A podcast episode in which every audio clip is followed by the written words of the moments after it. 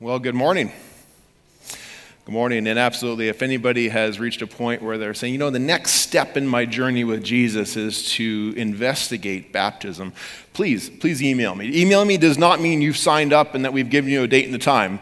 It means that we're going to start having a conversation about that, which we hope will lead to an opportunity to actually uh, step into the waters of baptism with you. But it begins with a conversation that we would love to have with you. Well, if you were with us last week, whether online or on site, uh, we started a new series. A new series called Your Blueprint to New Life with Jesus. And, and, this is intended to be a very practical series. We've had some other series in the past where there's a little more narrative, a little more creativity, and, and some fun that goes into it. Not that these aren't fun, but this is meant to be more practical as we talk about definitions and, and, and direction for how you yourself can experience new life with Jesus. Now, that may mean if you're a person who is here and you're just, you're, you're at a stage of curiosity, you're still curious about Jesus. What difference does he make in my life? Uh, what steps would I take to experience that new life? I'm hoping that this is practically applicable to you. Also, if you are a committed follower of Christ, this is a lifelong journey of understanding and deepening that relationship. And so I do honestly believe that there's a practical application for you here as well as you see the steps on the pathway to deepen that personal relationship, but also to understand how you could even lead others to experience new life with Jesus. And this is critical to us as a church because, as we talked last week, the mission of the church is to make disciples.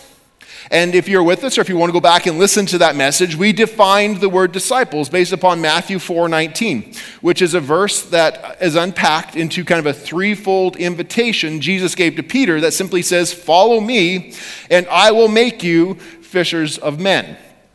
And based upon that verse, we, we had a definition. If you're with us or if you weren't with us, I invite you to, to remember and to say this with me. A, a disciple is a person who is following Christ who is being changed by Christ and who is committed to the mission of Christ. I felt like I said that by myself. Let's try that one more time. a disciple is someone who is following Christ, who is being changed by Christ, and is committed to the mission of Christ. And so today and for the weeks ahead, we're going to build upon that. We're going to go from uh, talking about what a disciple is to how do you be a disciple? How do you make disciples? Now, that's a, a topic that, that textbooks and volumes have been written on, so we couldn't possibly cover everything, but I do want to cover a couple of key things, uh, four key things, in fact. And there's four steps, four words I want to unpack for us, and here they are the word share, connect, minister, and disciple. Share, connect, minister, disciple. There's your themes for the next four weeks that we're going to be talking about. And as we look at each of these individually each week, we're going to break them down to, to consider the question you know, how did Jesus do that? How can I replicate that in my life? And how can I lead others to experience that in their lives? And so today we're going to begin with that first word, with the word share. And we're going to look at examples of how Jesus did this and how he shared his life in word and in deed. Because as his disciples today, we also are to share our lives with others too. And eventually, as we share our lives with other people, it leads us to the point where we can share, not just through actions, but through words, the good news about Jesus Christ and what he has done for us and can do for them. Now, as I say that, some of you are probably thinking, uh oh, this is a message on evangelism. That's where this is going, and that's got negative connotations to it. Because a lot of people have an understanding of evangelism, but there's these negative associations with it. Because we automatically think that this leads to awkward conversations with people who are our friends or we're afraid will no longer be our friends. Or, or we think about negative connotations, for example, of that somebody who, who, who knocks on your door uninvited, when you open the door, they ask you these challenging, confrontational questions about where you're going to spend your eternal destiny. Well, I can make you this promise. That's not what we're going to talk about today. We're not going to use that word because uh, I know that it has these negative aspects with it. We have it in, in my own story, my own family story, actually. I remember when I was a little guy, uh, and my sister was probably about, about 10 or 11 years old, and we were home by ourselves after school. And some of these people who go door to door came knocking on the door, and when she answered the door, they started asking her questions and wanting to give her literature upon their particular view of faith. Now remember, she's about 11 years old at this time. And at the time, they didn't give it out. They actually sold these little booklets. And this little booklet was $2. And my sister, thinking that there's no distinction between these different beliefs about God, thought, well, that'd be a nice book to have. And so she went and she paid the $2 and she took the book. Now, when mom and dad got home, they were furious that these people would try to speak to like an 11 year old about such things, yet alone sell their wares to an 11 year old. But the anger turned to laughter when they found out that she had actually gone to dad's change jar and counted out 200 pennies to them. And she, and she paid them in pennies. So, anywho, uh, we're going to talk about something different today. Not that. We're going to talk about, I'm going to encourage you to consider sharing, intentionally sharing your life with others, but to do so in a way that reveals God's love to them through word and through deed. You see, this is part of the Great Commission. We talked a bit about the Great Commission last week, where we're told that the, the mission of the church is to make disciples. But we can go back a couple words earlier where it says, go and make disciples. Now, that word go before disciples doesn't mean go on a missions trip. It doesn't mean go to a specific event. It doesn't mean go to church. It doesn't mean go to a particular time and place. If you can, I'll, I'll, save you the Greek lesson. If you can just trust my geeky Greek, the word go here is conveying a continuous action. An action that's already happened, that is continuing to happen, and that will happen in the future. So the idea go and make disciples can also be understood as as you are going along in life, wherever life takes you, to whoever you encounter, whatever places you come across with work, school, recreation, wherever you spend your time and play, as you are going along in life, disciple. Everywhere you go, everyone you meet, share your life with them so they have the opportunity to experience new life in Jesus. Now, to help us understand this a bit more, how Jesus did this and how we can replicate in our own lives and even lead others to do this, I, I want to actually offer you a more technical definition, a just technical description of what this is. And, and consider the following suggestion that a follower of Jesus Christ is to incarnate Jesus into a lost and hurting world and then invite people to respond to him that followers of Jesus Christ are to incarnate Christ into a lost and hurting world and then invite people to respond to him. Now, what does this mean to incarnate Jesus into the world? Well, first, let's clarify that word incarnate. Uh, you probably have come across this before. Uh, if you've been around the church of theology at all, where we talk about the incarnation, which is a central doctrine of the Christian faith that refers to God putting on flesh. And, and that we understand to be Jesus Christ, the eternal Son of God, the second person of the Trinity, who, who came down to put on flesh and blood to become fully human. In John's Gospel, where he writes the story of Jesus, he begins his gospel by saying this in John chapter 1 verse 14 that the word named for Jesus the word became flesh and made his dwelling among us and we have seen his glory the glory of the one and only son now, when this happened, Jesus did not cease to be God, he added the human nature to his divine nature. You see, the two are not mutually exclusive, and this is important to understand. We talk about this at Christmas time. We're coming, it's, it's past October now, so we can start talking Christmas a little bit. This is the word we use at Christmas, Emmanuel, the idea of God with us, Jesus born of flesh and spirit.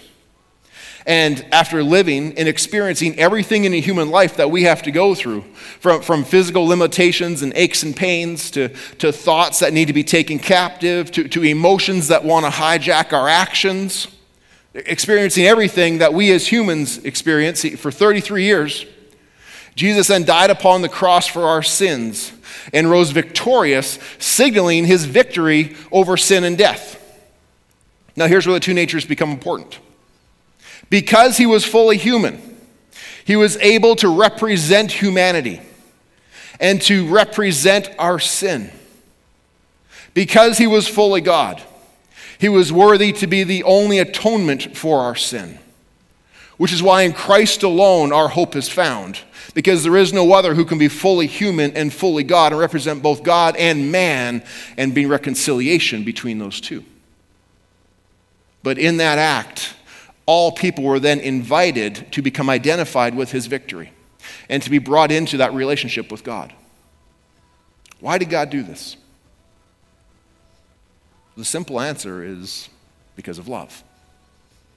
Because of his love for people and because of his desire for all people to enter into an eternal relationship with him. So John 3:16 is all about this idea of, of the incarnation opening the way for all people to experience new life, eternal life with Jesus. John 3:16 for God so loved the world that he gave his one and only son so that whoever would believe in him would not perish but would have eternal life. Jesus, the incarnation of God. God in flesh. God's truth, grace, and love in flesh opened the way for all of us to experience new life in Him. And He did it because He was inspired by love for God and His love for lost people. Now, when people, when we truly seek to follow Jesus, doesn't it therefore stand to reason that we would do what He did? That we would be imitators of what He did and of who He is? This is what Ephesians 5, verses 1 and 2 talks about. When it says, therefore, be imitators of God as beloved children. And beloved children, those who have already accepted the forgiveness of Christ and become and been declared children of God. Therefore, be imitators of God because you've experienced it. And how do you be imitators? You walk in love. You walk in love as Christ loved us and gave himself for us. You see, love is the hallmark of people who know Jesus Christ. At least it's supposed to be. It's what our follow, his followers are supposed to be known for. Love to the point where when we look at the world around us, whether it be our neighbors, our relatives, our coworkers, as we look at the world around us, that we then ask ourselves, how does God want me to enter into their lives to share his love with them? How does He want me to enter into their lives to share His love with them? How does He want me to incarnate? How does He want me to put flesh on His love in their lives? I can suggest to you that it begins by caring for the brokenness that exists within other people, regardless of who they are, regardless of what that brokenness looks like caring about the brokenness, seeing the lostness of those who, who do not have Jesus in their lives. But then to authentically share our lives with them so that they can see and hear God's love through us. A very practical way that I've, I've seen this kind of been taught and instructed in this is, is when it comes to uh, like hospital visitations. And I think I've shared this about maybe a year and a half ago where, where one of the, the methods that I've encountered and that was encouraged to use is that as I go to do a hospital visitation, I'm walking into a place of, of brokenness, you know, metaphorically and literally at times. And as I walk up to the door, I put my hand on the doorknob and I remind myself of the phrase In this room, I represent the presence of God. That is my purpose for being in that room. As I walk into that room, I represent the presence of God. And as I visit with people and, and, I pray with them, it's a blessed experience for the two of us, but it is not uncommon for their roommate to overhear what's going on because those curtains are not very thick. But then ask me to come talk and pray with them before I leave because they're alone, isolated, and broken. And there's something in them that's broken that says, that, that's something I. Jesus. What is it about Jesus that addresses that need? And they call me over to pray for them. There's one time that this happened. I was waiting for somebody to get back from some tests. And I was just sitting in a chair and kind of reading some email, and I looked up, and a gentleman had sat down across the room from me. And I looked up and kind of did the, you know, the guy smile. And, but he was staring at me. And in the glimpse I looked at him, he was ghostly white. And I could tell in just in, in a second that he was riddled with fear inside his body. And he didn't stop looking at me, he barely even blinked. And so I looked up at him again. And he didn't say hello, there was no niceties. He just simply looked at me and he said, They just told me my body is full of blood clots, and if one lets go, I could die any minute. There was this brokenness and this fear within him. That in that moment, I had the opportunity to represent the peace and the presence, the love of Christ in his life. I don't know how the story ended, but I do know in that moment, he felt the peace and presence of Jesus in his life. And I was able to incarnate God's love to this man. Here's the thing, folks you don't have to be a pastor to do that. You just simply have to ask yourself the question what rooms, what homes, what offices, what, what places do I go to and frequent where I have the opportunity to represent God's love to these people? To look around the room and say, how does God want me to enter into these people's lives to share His love with them? To incarnate Jesus' love. Until we incarnate Jesus' love so people can respond to His invitation to follow Him. You see, loving relationships are the bridges to sharing the good news of Jesus Christ into people's lives. And we see Jesus doing this all the time. We, we, could, we could flip through the pages of the Gospels and we would see numerous stories where Jesus entered into these loving, caring moments that opened the doors for him to share words of truth that the people needed to hear. So often he would encounter them and they would encounter his love, and that opened those doors for transformation. Uh, one of the examples I thought of this week is a story found in Luke chapter 19, uh, a story when Jesus encounters a man named Zacchaeus. So, if you're not familiar with the story, Zacchaeus is a chief tax collector. Now, tax collectors of that time were, were, just hated and despised, not only because they collected taxes, but typically these were Jewish people who were looked at upon as they had betrayed their own people because they were working for Rome to collect money. They were the mediaries between the Jewish people and the Roman government to collect taxes. And so they were looked upon as people who had betrayed the nation, people who were in a position of power and corruption and they were just cast aside. Now, Zacchaeus is a chief tax collector. That means that he, he's the one giving the orders for how much taxes to collect, and he's taking a commission off of what's already taken, and he is, as much as the tax collectors despise, he's a step above Zacchaeus. But there's something in him that leads to this curiosity about Jesus. There's just something about Jesus that, he's know, that he knows and has heard about. And when he finds out that Jesus is coming through town, he just this brokenness inside him just wants to encounter Jesus. But there's a problem. And you might be able to relate to the problem if you've ever shown up late to a concert. Or if you've ever shown up halfway through a parade and, and you want to push through to the front so that you can see. It's hard enough to do that when people like you, but when you're Zacchaeus, there's no chance that you're pushing through to the front. Uh, but he had a second problem because he's relegated to the back of the crowd. And, and how can we explain the second problem? Well, let's put it this way. If our Zach, our six foot six Zach, was at the back of the crowd, he could probably see over their heads and be just fine. But as the children's song goes, Zacchaeus was a wee little man, and a wee little man was he. He had to climb a sycamore tree because of the Lord he wanted to see. And so he climbed that tree to peer down and see the Lord. Now, Jesus was walking by and spots him. Amongst the multitudes, he stops and he looks up and he goes, Zacchaeus, I must, I must eat at your house tonight. Jesus stops and sees who the others have turned a blind eye to. And Zacchaeus comes down and welcomes Jesus into his home. And as they have dinner together and they share in this moment of hospitality, which in that culture is, is an incredibly intimate thing to do, it says to people at the party, You have value. I care about you. We are equals. And people outside are scoffing. What kind of rabbi eats with a guy like Zacchaeus? He should know better if he's a true rabbi. But, but Jesus didn't care what they thought because he knew there was more to Zacchaeus than just the sin that these people were surfacing. Jesus sat there sharing a meal with him, basically saying to him, I see you.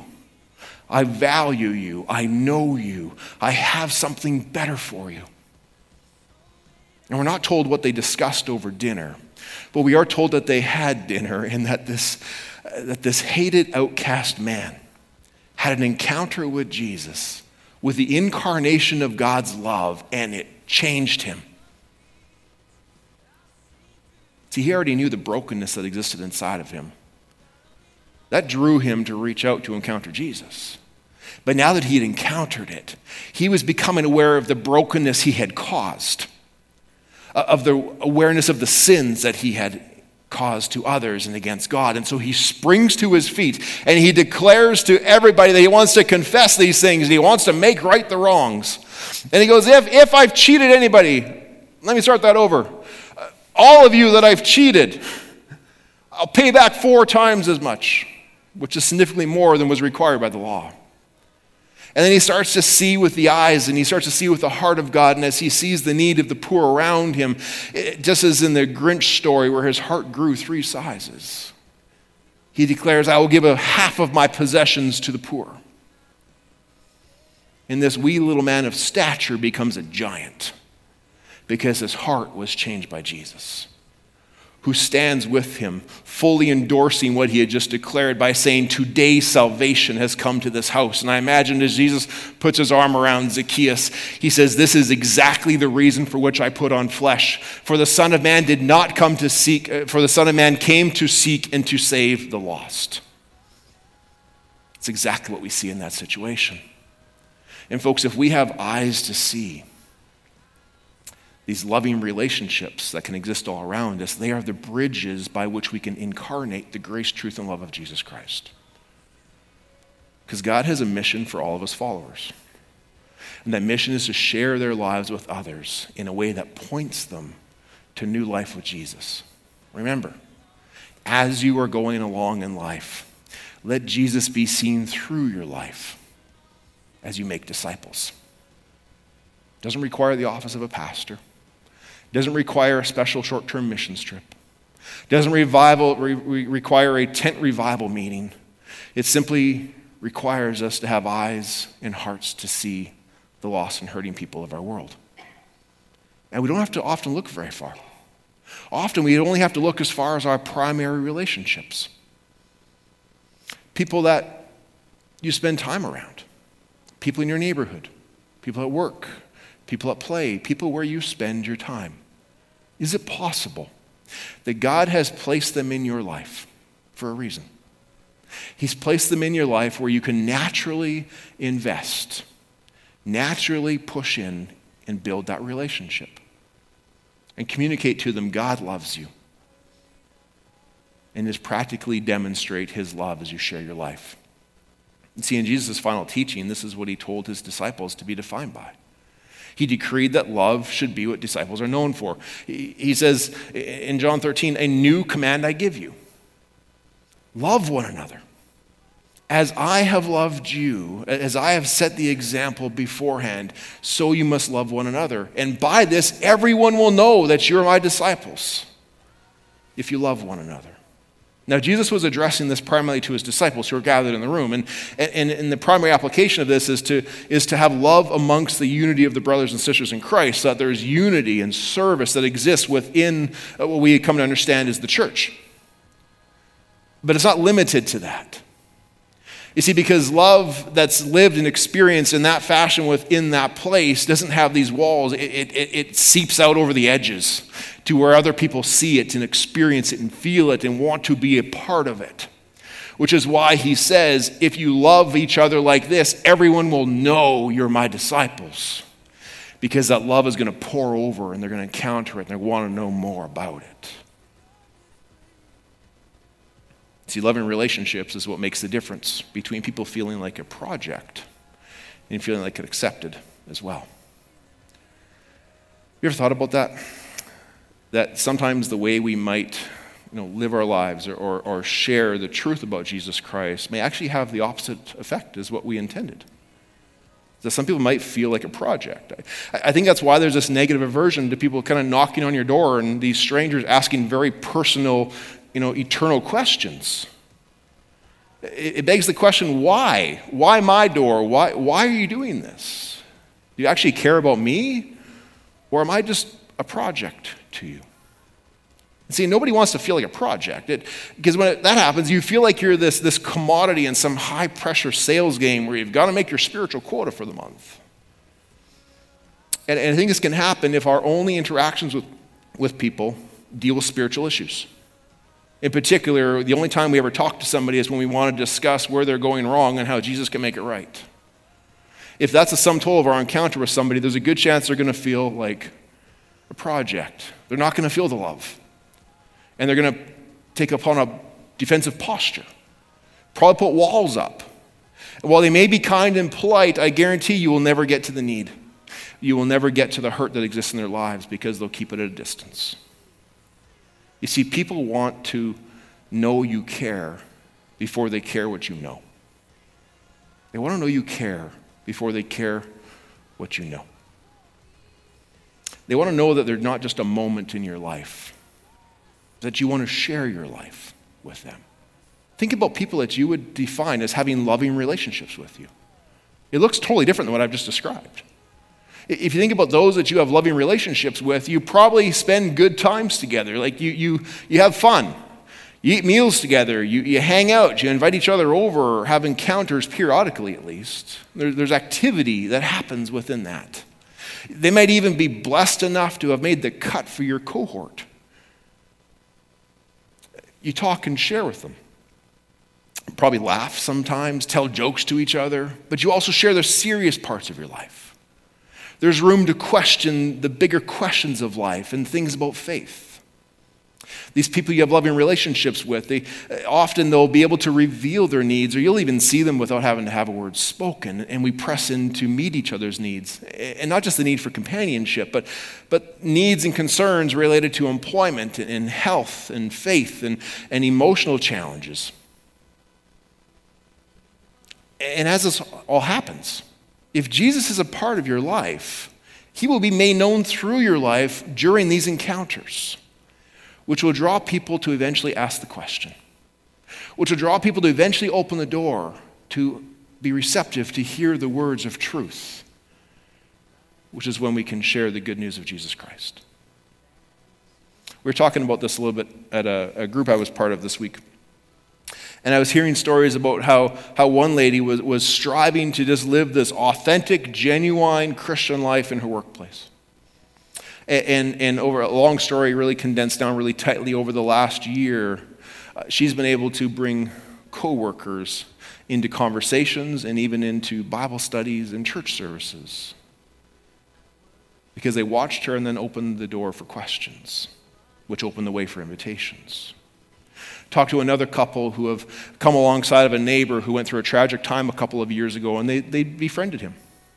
And, and befriend him in terms of, of just spending time together and, and trying to, to meet needs in his life and build a friendship to give company and help and to talk with him. And, and he knows that they're believers, but he's been quietly resistant to the things of Jesus for a few years.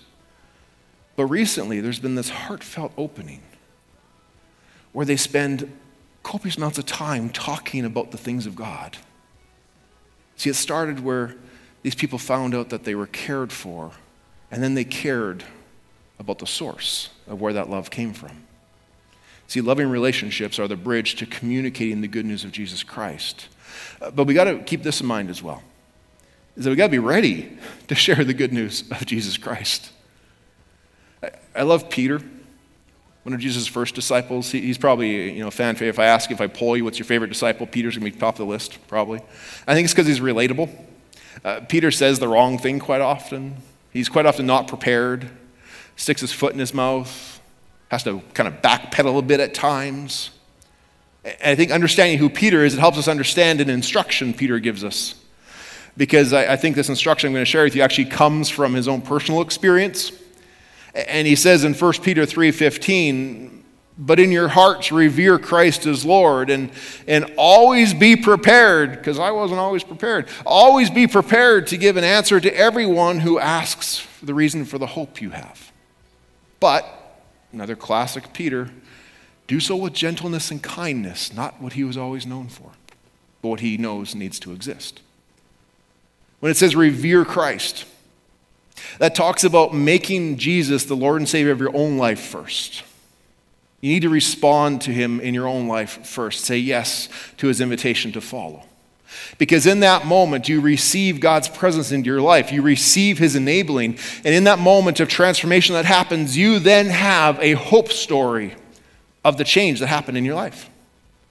But you need to be prepared, the second part here, you need to be prepared to share that hope story. It's not enough to just have a hope story, we need to know how to share that story.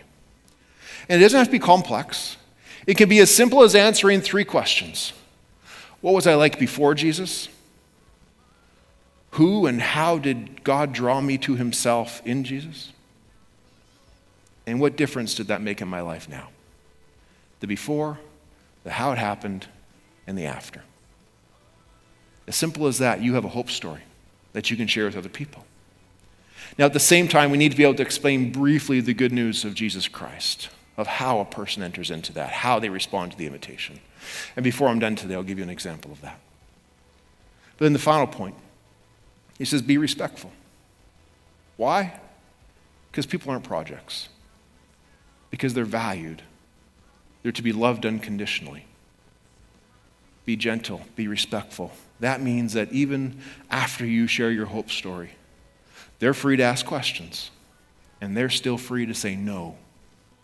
And even if they say no, they're still worthy of being loved. Be respectful and be gentle as you are going along in life. Let Jesus be seen through your life as we make disciples. Now, if you've been around the church for a little while, and even for a short time, this may not be the first time that you're hearing some of these things. It may be the first time you, have heard it from this approach or this direction, perhaps, but uh, studies have shown that most people who are regular churchgoers understand that they have a personal responsibility to this. They have a personal responsibility to share their lives and to share their faith with other people. But this is one of the spiritual disciplines of a disciple that has the lowest level of engagement. And that's a concern for me. It's a concern for me for two reasons. Number one, because if we are correct in believing that the overall mission of the church is to make disciples, this is a critical part of that. Is a critical part of us being successful in our mission. But secondly, it's concerning for me because I hear too many stories of people saying, you know, I was going to share, but then we lost contact. I was going to, but, you know, they just never got past the driveway conversation. I was going to, but they actually passed into eternity before I could. And one that is, I heard one time in my life that has never left me. I was going to, but then God used another church to do it instead because we didn't get outside the walls of our church. I also hear stories of people who sit in church, online or on site, and say, Well, I was going to. I had a friend and a family share the truth of Christ with me and live it out before me, and I, and I knew the step, and I was going to take the step. But either I was never invited to, or I just never did. And so if you find yourself in that curious category, you're still curious about the things of Christ. You, you know there's something too that's that He's been drawing you to Himself, either through the messages online, through, through people within the church, within your community, within your friends or family. And you're in that curious stage. I want you to know you are not a project.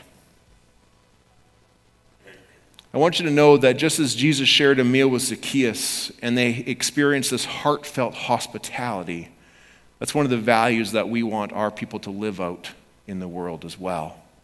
As we strive to cultivate a sense of belonging that will soften hearts and saturate lives. Because God loves you, and so do we. And we want to share our lives with you. And if we have the opportunity to do so, to establish a loving relationship with you, I believe that you will also come to experience, that you also come to encounter Jesus because we here at West Meadows seek to weave Jesus into our stories so that others experience him through us. Now, if you're in that committed category where you've already made a profession of faith and you are part of the fellowship here at West Meadows, these are two of our values heartfelt hospitality and encountering Jesus, and they fit beautifully with what I'm talking about today.